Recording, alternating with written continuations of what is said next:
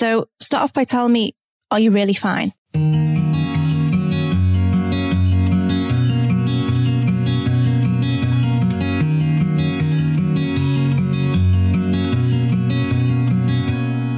Hello and welcome to No Really I'm Fine. I'm Michael Pearson and this episode is all about drag culture and mental health. You may have noticed a new program on Channel 4 called Drag SOS.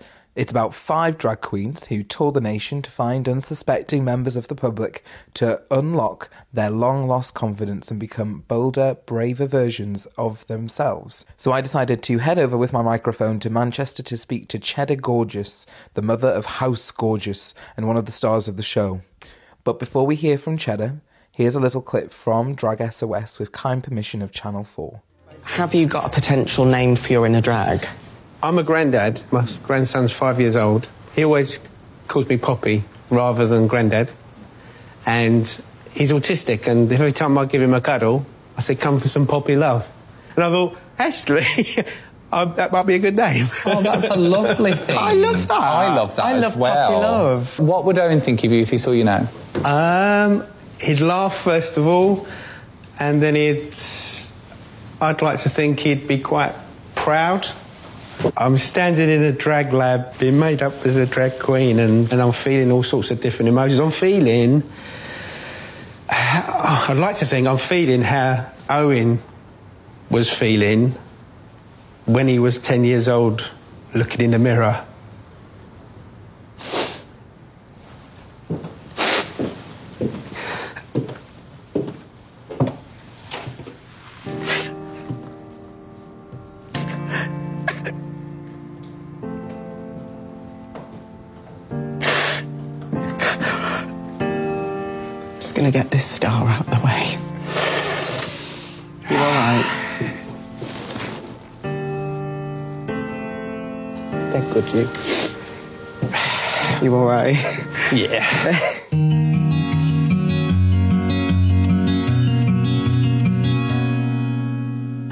Welcome to this week's episode of No Really I'm Fine. Um, today I'm joined with the beautiful Cheddar Gorgeous. I like how you put that as joined with.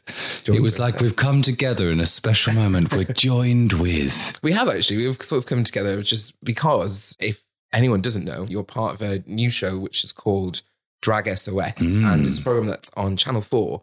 And actually, I didn't see the, the program being advertised around because I was I'm, I'm on another planet. And but I did see it came into my Facebook feed the, the a video from Channel Four, and it was this lovely moment with the the father and the son, um, which has gone like viral and things like that. So I was looking around and I saw that you were from Manchester, so I just thought I have to, but for a mutual connection, I was like I have to get you on the show. So welcome. But what we always do when we first start the podcast is the first question we ask our guests is, "Are you really fine today?" No, I'm fine, actually. That's what I'm supposed to say, isn't it?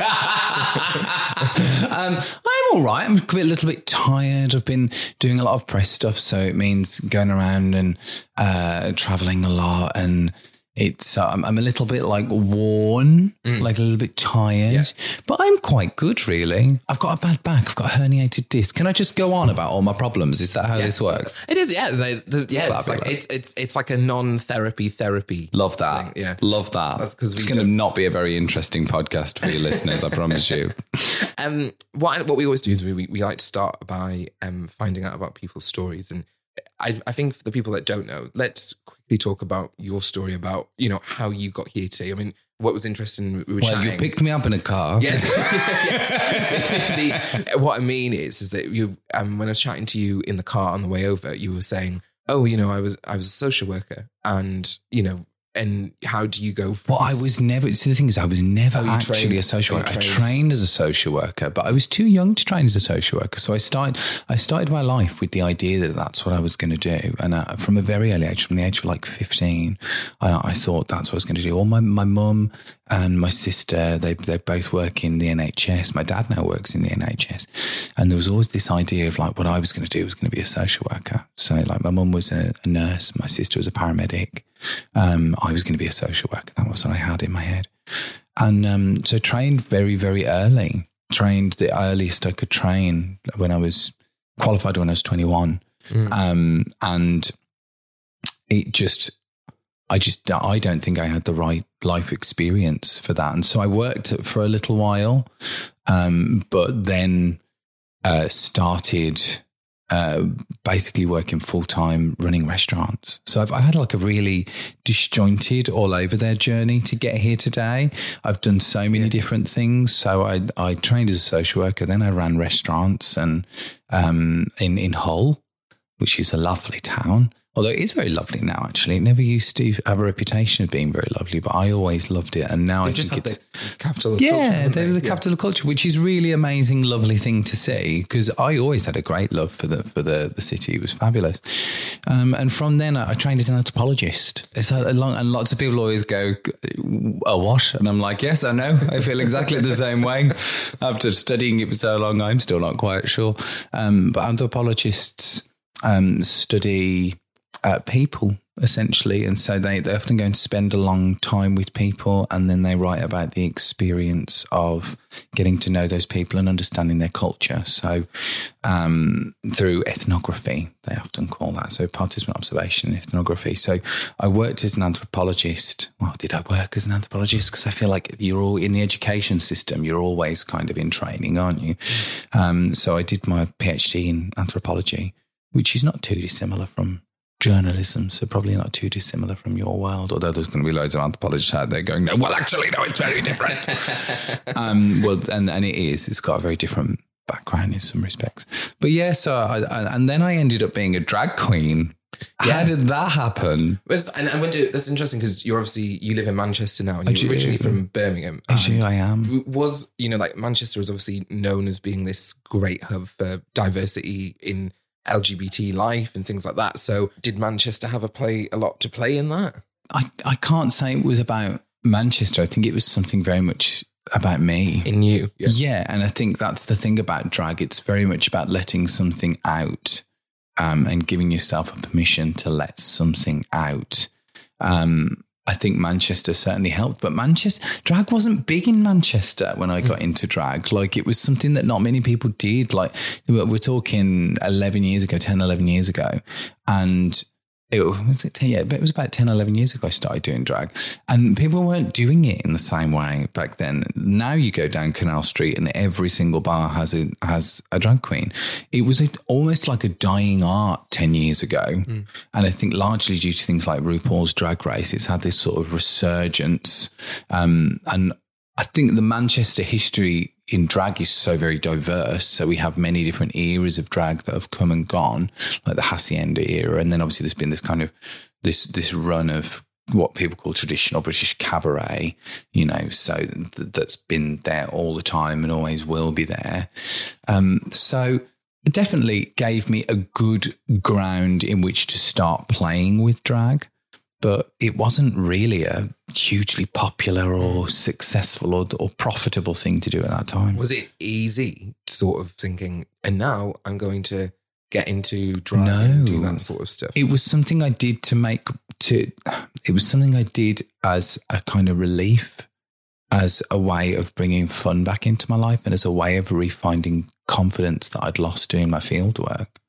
So I, my field work was really, really challenging. So in anthropology, you go and you do a period of time where you you do research and you do your field work. And I did work around public sex and sex work, which was quite stressful. I spent a lot of time around a lot of very chaotic people and around some not very nice people. Um, and as a result, I lost a lot of confidence. I lost a lot of what I'd had as a young adult. Um, and drag really became a way for me to reconnect with. um, It's not even the same thing. Maybe to to reinvent an energy in myself that was able to connect with the world. you when you said about l- losing energy, you know, had you always been a sort of a really sort of confident person? Oh No? God, no, darling!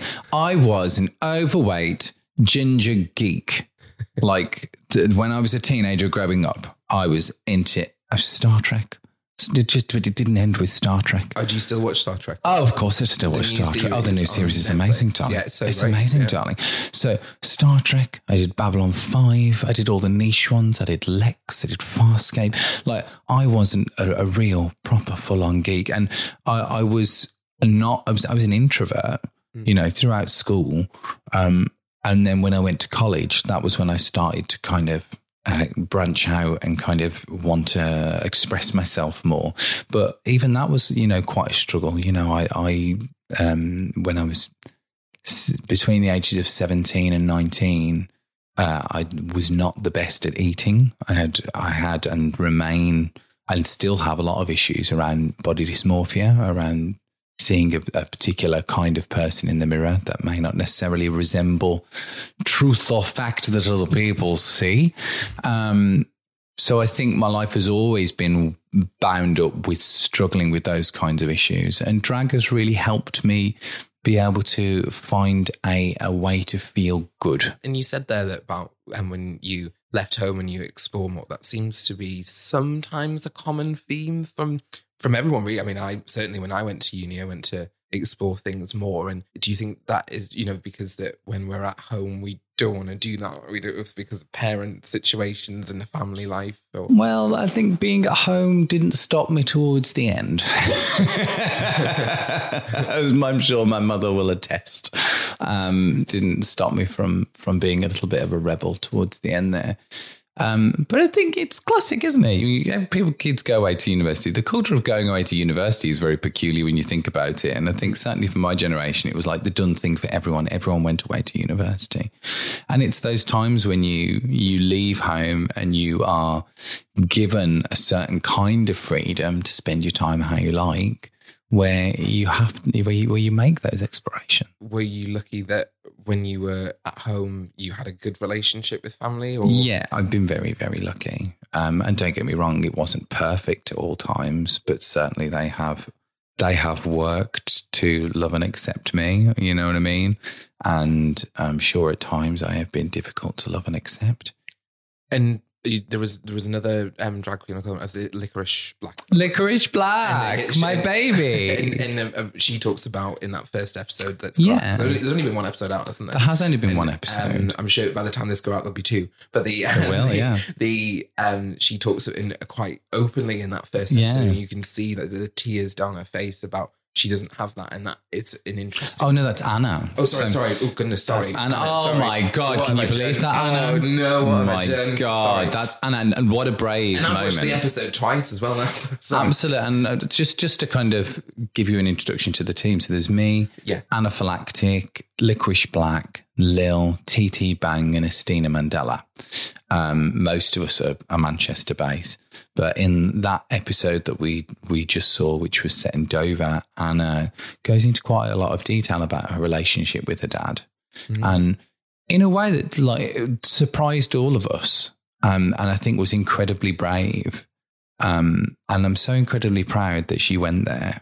You know what I mean? And, and actually felt okay to open up and talk about that stuff because it's incredibly important that, and I, think we could say for any parent child relationship, and that was what was lovely about Sean and Owen's story, was that I think any parent could take from that that it's important to learn about and embrace your children's life. But particularly, I think for LGBTQ young people, where our lives can be so radically different from our parents, Yeah. and, in, and issues of love and acceptance uh, are things that we crave. We we want that affirmation because we're lacking it from society. We'll talk about Drag Race a, a lot more in detail later Fabulous. on because I don't really want to go away from Me. dra- drag. Me. and- and- Oh, and- drag, and- right. Yeah, and sure, that's fine too. And, and it is, and, and it was interesting as well. You talked about Star Trek as well because do you, would you say there's a relationship between cosplay and drag? I know they're completely different. I think there's a relationship but- between my drag and science fiction. Hmm. Like I can't.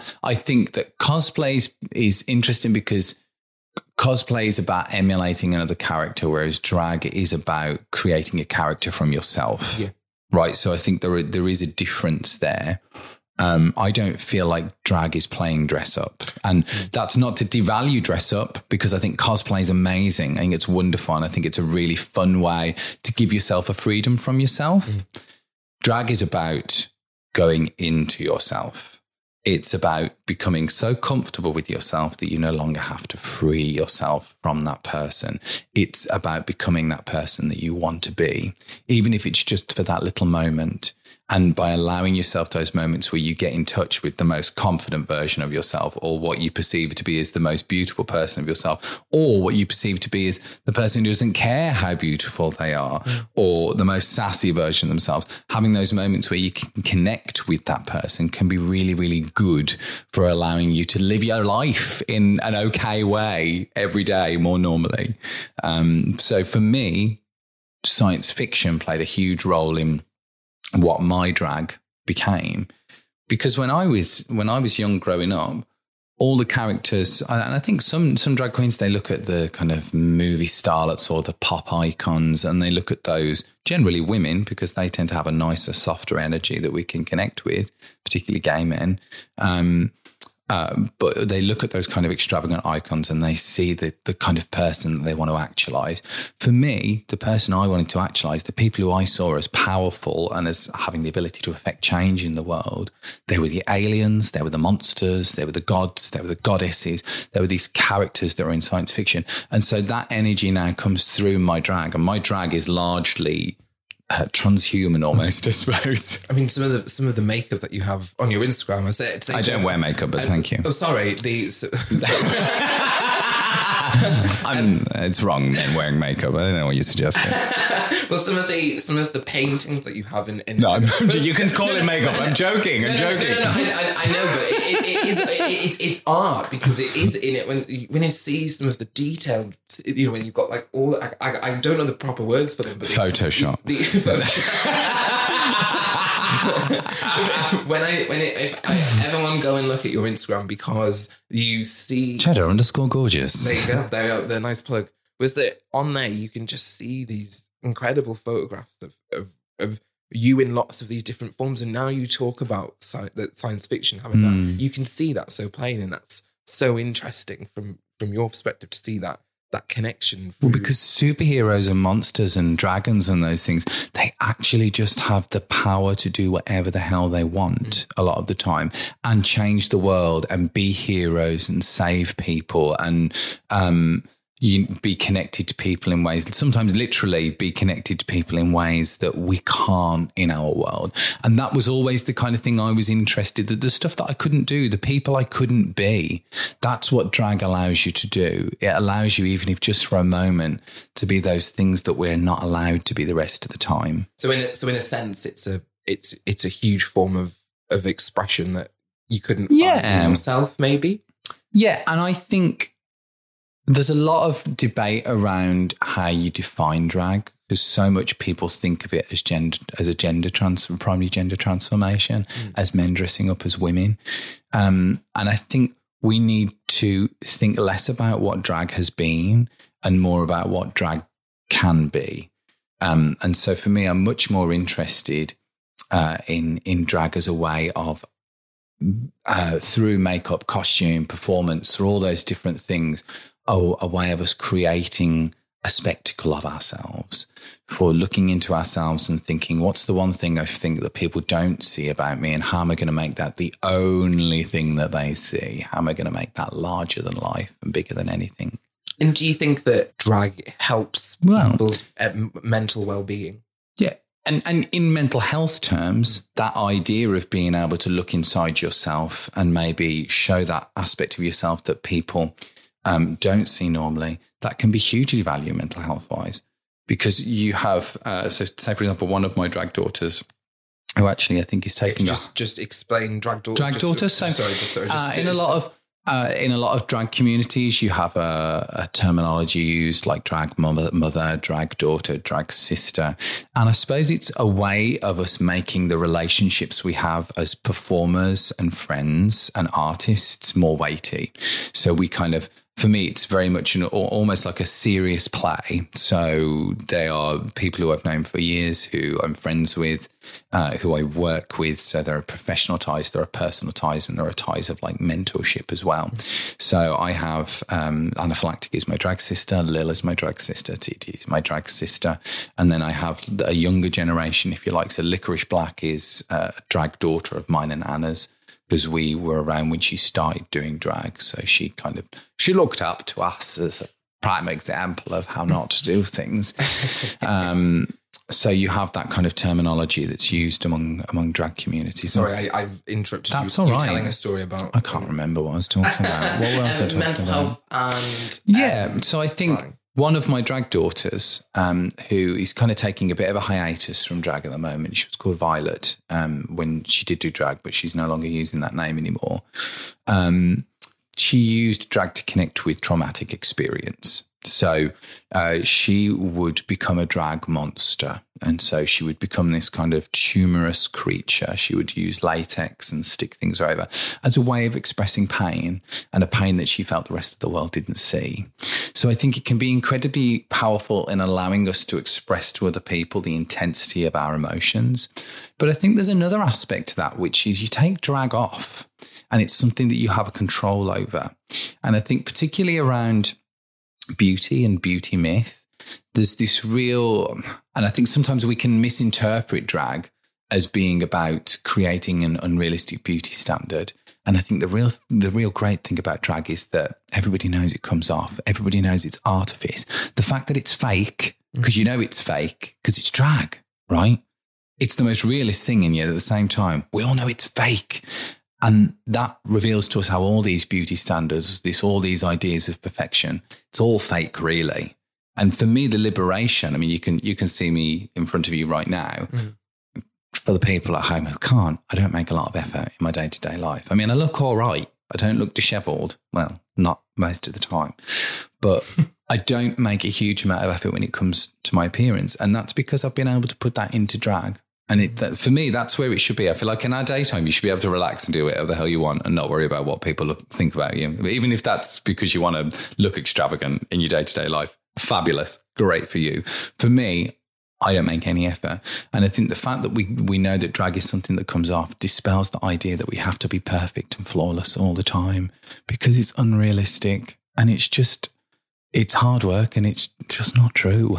And do you think that says a wider picture? Goodness, this is a this is a loaded question. Do you think this says a wider picture about beauty standards for women and men in general? Um, Mostly for women. Let's be honest with you. Why? Why I think that drag is something that is so powerful for women, and certainly something that we saw on the show was, and and you'll see much more on the shows. That can be incredibly liberating for women to take ownership of feminine beauty and learn that it's something that doesn't necessarily have to be about them being attractive or about what anybody else thinks about them. It can be about them having fun and then about them taking it off.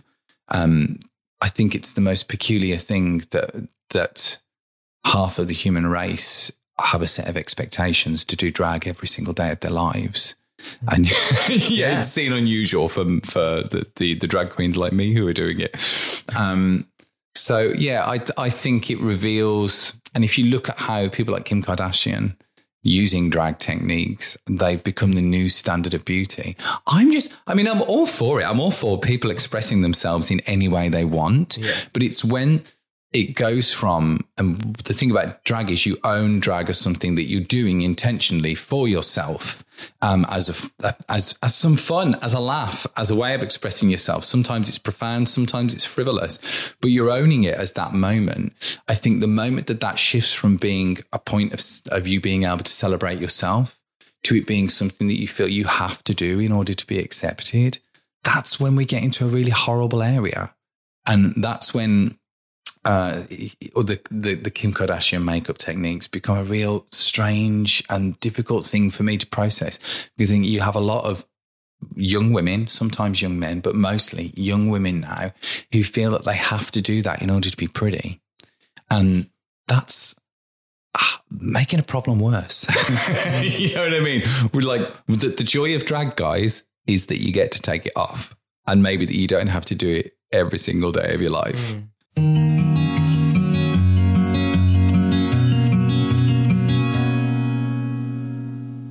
So now I want to talk a little bit about um, Dragware SOS. Drag. SOS. Did I put an extra S in there? Did you read it as SOS or did you read it as drag SARS? Drag song.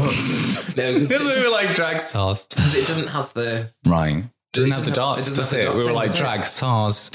SARS, it is SOS, really. Um, basically, just for those who haven't watched it, give me like your five second rundown Dum dum dum dum. of, of, of what this show is and what's it about. Well, we've been traveling around the UK helping people in small towns discover their fabulous through the power of drag. That sounds like the that sounds like the intro to the show, doesn't it? Right, stock line, stock line. Um, and there's only been one episode, one episode out at the minute, and the episode, and we see, as you mentioned before, was in Dover, and we Mm. see three people, two two women and one Yes. man, and you see them go on this journey, and they've all got separate but equally as heart wrenching and and inspiring stories when it gets to the end. And it is a lovely show, and it, and I, and I, and I, oh, I hate to say this, but it, someone said, "Can you just tell me what it is?" And it's like, well, it's a bit like RuPaul's Drag Race, which I know it's not at all, but it's a bit like RuPaul's Drag Race meets Queer Eye, and I feel like a lot of people have said that probably to you already. Yeah, so I think, I mean, I I love RuPaul's Drag Race. Yeah. Uh, I'm really excited that it's coming to the UK. Yes. Um, I think one of the things I enjoy about our show in how it differs from RuPaul's Drag Race is that at the center of our show is the idea of drag as a thing that forms community, which is which happens in RuPaul's Drag Race, and you see that in RuPaul's Drag Race. You see how they become sisterly throughout the thing, but the center It's not a competition. No one's going home at the end. the center, the center, the center of RuPaul's Drag Race remains a competition, which is really it's really important in American drag culture. But I don't because of the history of pageantry that they have Yes. in American drag culture. We don't have the same history of pageantry here. You know, our our drag scenes were were built up in small pubs and clubs, and Yeah. um, the drag queens really played parts in the community in the same way that they did in the states. But we don't have necessarily the same competition culture here. Um, so I love the fact that at, our, at the center of the show is is the idea that drag is something that brings people together. And it's something that's open to all as well. And I think, like you said, the, the two women, one man on the first episode, and that varies as the series goes on. But I think we always have a female um, person who who is on the show uh, doing drag. And one of our, one of our team members, TT Bang, is um, assigned female at birth. That's the new expression for it, isn't it? AFAB. Assigned female which is AFAB. That's great. AFAB is good, isn't it? yeah, and which is interesting as well because we're, we're not saying this is about gender here. No, absolutely. And what I mean, don't get me wrong, it usually involves some kind of play of gender or a way of connecting with gender or understanding your gender in a different way.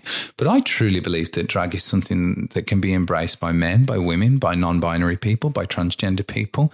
I mean, I think why should anybody get out of the level of discomfort and suffering that people have to go through in drag? It's something we can enjoy all together.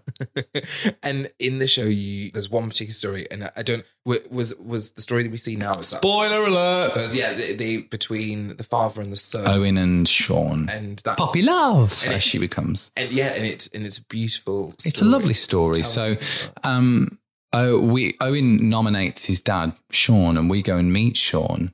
And obviously, even though Owen's nominated him, Sean has agreed to do this. Uh, we couldn't force him, you know. Well, wouldn't that be wonderful to pick out the people in society we want to force into drag? But that's just not how it works, um, and how it shouldn't work, of course. But Sean really committed to the project because he felt that he had not connected with his son enough as his son was growing up. His son was had came out as gay and he found that very difficult. Sean had what he describes as quite caveman attitudes towards his son coming out. And I like that you meet him in the football pitch. Yeah, absolutely. Bit of a bit of a stereotype, but he's he he is a wonderful man, and obviously has taken he has turned a corner in his life when it comes to the acceptance of his son and his son's um, sexuality. Um, but not only has he turned that corner, he's acknowledged that there's something he feels he has to make up to his son there, and the way that he decided to do that was to try and connect with um, Owen's drag. So Owen does drag, um, and and Sean just believed it would be a really a, a great way to understand what his son was going through growing up. Now, what you see in that is. I mean, we we presented this idea as like thinking we're not really knowing whether it would work. So we kind of presented this idea to the channel, going, "Well, we've got this idea that drag maybe can help people connect with each other and their emotions, and it's a really wonderful thing."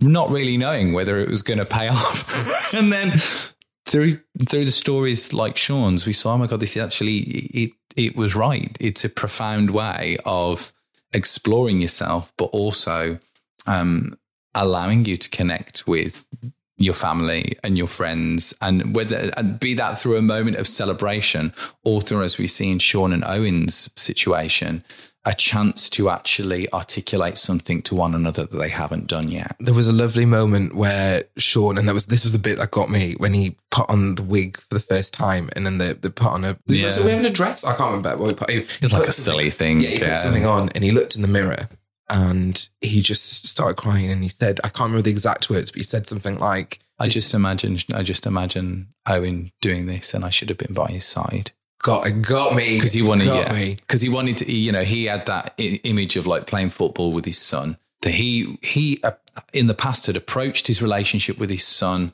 with what he expected the relationship to be rather than what the relationship would grow into and he felt like he missed out on a chance to be there with his son.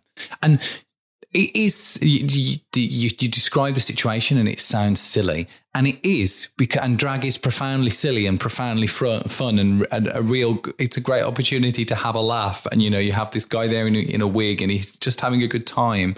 Um, but then it can have this deeper effect you know and it, and it did. It, it made him think of a moment that he'd missed Honest, and it's and it's such a relatable thing because I was like for myself, like I remember. I'm not saying that when I looked at myself in the mirror and younger, I thought about that, but like I was, I know that that connection of, of that Mm. football and because it's so rooted in our lives now. And I I hated football when I was younger. I felt like I really lost a connection with my. Luckily, my dad's great and like absolutely fantastic, and I love him to pieces. I don't. I don't think I ever tell him so. Hi, Dad. And then, the, the, but, the, uh, um, but the thing is that you know I never had that moment with my dad, and it's really interesting because my life's changed a little bit in that I now actually work in the football world with journalism, and I ended up being in the Madrid final for Liverpool in the Champions League final, and then it was just like I felt like I had to like, text good on your son. And I, and I felt like I had to text my dad, like, and be like but but it is interesting that with that, like, there was that, and then uh, do you find that without throughout the series? There's there's always there's there's there's, there's those relatable moments. As there's always there's always something that takes us by surprise. And by the time this goes out you'll have you'll have experienced another very very powerful and wonderful story. And i think the same can be said for every single episode. We met such phenomenal people who were willing to share their lives. And i think the silliness of drag but and, and the kind of out there-ness of drag um oddly gives people permission to go into really deep and serious places because you're making yourself vulnerable. There's this idea that when you get into drag, you're putting on a mask and somehow you're going to be invulnerable. And that's just not what's happening. When you do drag, you are connecting with something deep inside yourself and you're encouraging people to look at you. That's at, at the core of drag. You're saying, look at me. And when you get looked at, that encourages you to realize a whole load of stuff about yourself. And it was interesting in the car we were chatting about last week's episode, which um, we had um, reality star um, Gabby Allen from Love Island on the podcast, and we were talking about on the podcast last week. We were talking about you know reality television and how toxic it can be, and this is this is not a reality. It's, it's you said it was structured. It was documentary. Structured documentary. So uh, it was basically documentary, and, and It's a, yeah, and it yeah, falls under Channel Four docs. And the people we met were real people. They were the, there's uh, a falseness of the situation they're in, in, in the sense that they're doing drag. So we're making we're not making them go and do drag, but we are putting them in drag for the first time. Um, without the show happening, that wouldn't be happening. But there's no kind of uh, there's no there's set tasks for them in the form of them learning a routine, but the life that you see is real life. Their reactions to it are real reactions, um, and that they we're much more interested in their real stories, not the story of what's happening necessarily between us and the dramas that are happening between us um, whilst filming. And I think it's interesting because the you know these sort of documentaries that we have on the television. I know I'd much rather watch something like this than I'd watch a, a reality TV show. But we had a really interesting discussion before in the car about you know sort of reality TV and that sort of sphere and about you know do you think this it, these Yeah. sort of programs create something that uh, we would maybe like to aspire to, but why are we having yeah, yeah, that? yeah. Um, I think dragging the show is the way that those people are allowed to tell their story. Um, I think a lot of reality TV um, is about creating a story that people aspire to and creating a particular kind of story that's bound up with certain sorts of drama and kinds of beauty and kinds of glamour that are unrealistic. So I think if you think about where we get our aspirations and what we see as a successful life, what we see as a funny and interesting life, um, we look to things like Love Island, we look to the soaps and dramas in like Hollyoaks, and we take those, I think, even if subconsciously on a, a very base level, as kind of a model for how we're supposed to be living. And that's what our lives should look like. And that stuff really screws us up. so, so, we, so, well, so even if I was just sitting on, well, I just watch, I watch these programs and I don't really take anything in. You're, we subconsciously. Yeah, I do. absolutely think that that all of those the stories that we watch have um have a way of affecting the way that we aspire to certain things in our lives. Uh, even if it's just having a certain kind of job or looking a certain kind of way. Um, I, I think that over time, those things can't help but influence you. I could go into, I could go into a whole load of theory about it, darling. I'm an anthropologist, don't you know? Um, but if you think about the power of soap operas, and where does where does uh, what you see as a perfect relationship come from? You know, where where where are we getting these ideals of uh, that we should be in uh, monogamous relationships? Where are we getting that's going a bit profanity, but where are we getting this idea of what what we should be doing on the weekend? How mm. what kind of things we should be doing when we go out? Yeah. You know, drinking, having fun, going to the movies. You know, they they are all stories that have been told to us, and they're models that are presented to us of how we should live our lives. And I think what reality TV does is it gives us this peculiarly toxic mix, which is incredibly attractive people, like trying to pull each other or uh, going in and being put in unrealistic situations that we will never be able to achieve. And the fact that we will never be able to achieve either those beauty standards, because let's face it, a lot of the time it's airbrushed and constructed, and you know they're spending their times beautifying themselves. Mm. The fact that and then the situations that they've been put in are there to create entertainment. Mm. The fact that we will never be able to achieve those situations that can only make us feel crap. Mm. And at the same time, we're encouraged by them that we should have certain kinds of drama, which are actually really unpleasant for us to experience. Jealousy, you know, uh, anger, the, the, the fallouts that you see on shows like this, they're not pleasant things to go through. Yet we look at it and go, that's the life we should be living because they're the models of success that we have. and it's interesting about drag as well because in in drag culture in RuPaul's Drag Race specifically in programs like that you know it's it has created this sort of beauty standard of of drag and things like that that actually we probably don't relate with in the UK because we've we've been exposed you and I ourselves have been exposed to British drag culture but uh, but if you're not from that you get Yeah. you get a sort of standard and It creates a certain, there's a certain kind of drag that does well on Drag Race. But you know what? They always take the drag off. You know, in RuPaul's Drag Race, you don't just see the drag on stage, you see them messily taking it off and putting it on. And also, the show has created a space for more alternative drag too. Um, if you look at this year's winner, Yvie Oddly, she's that kind of messy punk. She's fabulous, you know, Yeah. that messy kind of punk energy of drag, um, really showing that it's not all about having the couture gown. It's not all about having the most polished skin and all of that sort of stuff. It she she's been allowed to exist and be celebrated for the odd mess that she is, you know? Uh, was it and was it was it the previous year or maybe the year before that? Was it so series nine? Was it Sasha Velour? Who Sasha Velour, absolutely. who- Icon. Yeah, and and she and and she when she does her drag, she does it without a wig.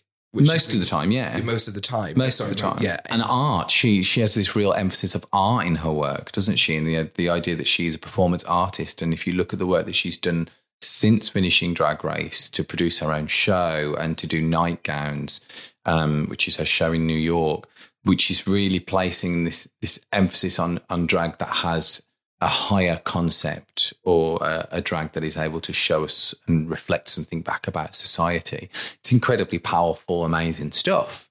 Um, and RuPaul's Drag Race has created a space for that. I think it probably could do more in creating a, a space for people who aren't men. yeah, no, but and, and, they, they have the show. uh, The show has the, the show has come under criticism sometimes about Yeah. we don't need to go into that. But I think what Yeah. what what is important for I suppose, for yourself is that you've been able to be part of this this drag world that is seeing a huge res- resurgence now. And- Absolutely. and, like, and I don't know. And we owe that to RuPaul's Drag Race. And- you know, and I think we we wouldn't. Well, we don't know, do we? But I'm pretty certain without. Do you remember they they worked for many years not on a not on a a proper network. You know, they worked hard to create a show that was that has become Emmy award winning, um, and the people involved with that from the start, they did that for the love of it. They did it when there wasn't a massive, huge scene waiting to celebrate them. Um, and I, I think that has to be commended because without that, I wouldn't be doing the work I don't think that I do now. I don't think, I think I'd be probably doing drag on a very small scale part time whilst I worked in university somewhere. before you were talking about how drag you created something uh, that was something so special that was inside you to bring out. You know, would you go back and go, "Oh, I might change that," or you just think, I "Do you think I'd what? be braver. I think I'd be brave. I think I'd give up my day job sooner. You know, and Have I- you done that now, or are you still? Um, I'm coming to the end of it. I'm very. I've got. I had a very very supportive boss who's lovely, um, who's been very flexible with me to be able to go and do the um the work that I've been able to do. Um, but uh, yeah, I think I would probably have taken the leap sooner. But I don't think there's any point. I don't. I don't think there's any point in thinking about what you would have done differently because you're here now, and I'm very lucky to be where I am. So And, and is it almost like you feel like, well, actually, my journey with drag hasn't even started yet? Um, God, no, it's definitely started. it's probably coming to an end, I'm sure, quite Surely soon. um, I think you you can only embrace life, and whether that's about a journey in drag or just a journey in general, I think you can only embrace life as something that is ongoing until it's no longer ongoing, right? And and I think that's how I try to see life in general. You don't really know what's around the corner. You don't know whether you're going to feel okay tomorrow. You started this podcast by asking me, how do I feel? Um, and do I feel fine? Um, I don't think you do know whether you're going to feel fine tomorrow, whether that's something that's about your physical or your mental health or something that's happening in your, your social world around you. But you can just keep on, keep on keeping on and keeping on spreading good energy, positive vibes, positive messages, because we react to one another in that way. Um, and one of the things we were talking about in the car was the fact that we're, uh, I, I think that we are, we're mimetic. We mimic one another. I think that's how we learn. It's how we grow. Uh, it's how empathy works. And that can be something that works in a really, really positive way and stuff that works in a really, really negative way.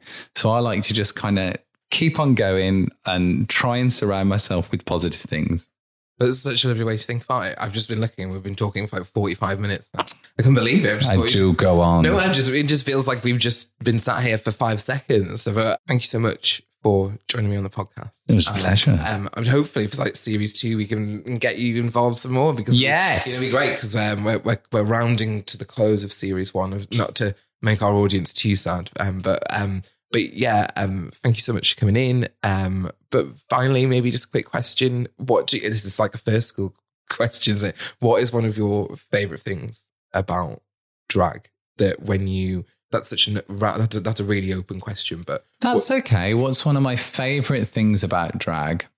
Um, I think one of the things I love about drag is that whether it provokes celebration or whether it, and I'm using provokes in a very loaded way, whether it provokes mm. celebration or whether it provokes conflict, drag always enlists a reaction by being that out there and that spectacular, you can't help but be connected to every single person that encounters you, even if they try to ignore you. And I think that movement is always good. So even conflict can be good if it encourages us towards uh, coming to a compromise, because you have to understand difference before you can move forward with anything. Perfect. Well, thank you so much for coming in, Cheddar Gorgeous. It's been absolutely gorgeous to have you here. Thank you. It's Thank a pleasure you. to be here. We all have mental health, and it's just as important as physical health. No, really, I'm fine shares real stories and experiences, but we aren't experts, and this podcast is not an alternative to getting official medical advice. If your mental or emotional state quickly dips, or you're worried about someone you know, help and support is out there. Talk to your GP or call the Samaritans on 0800 58 58 58. For advice on how to help a friend or loved one, visit rethink.org. Thanks for checking out the show. I hope you join us on the journey as we explore mental health. You can follow us on Twitter at I'm Fine Podcast underscore. where we'll have loads more information and some sneak peeks for future episodes.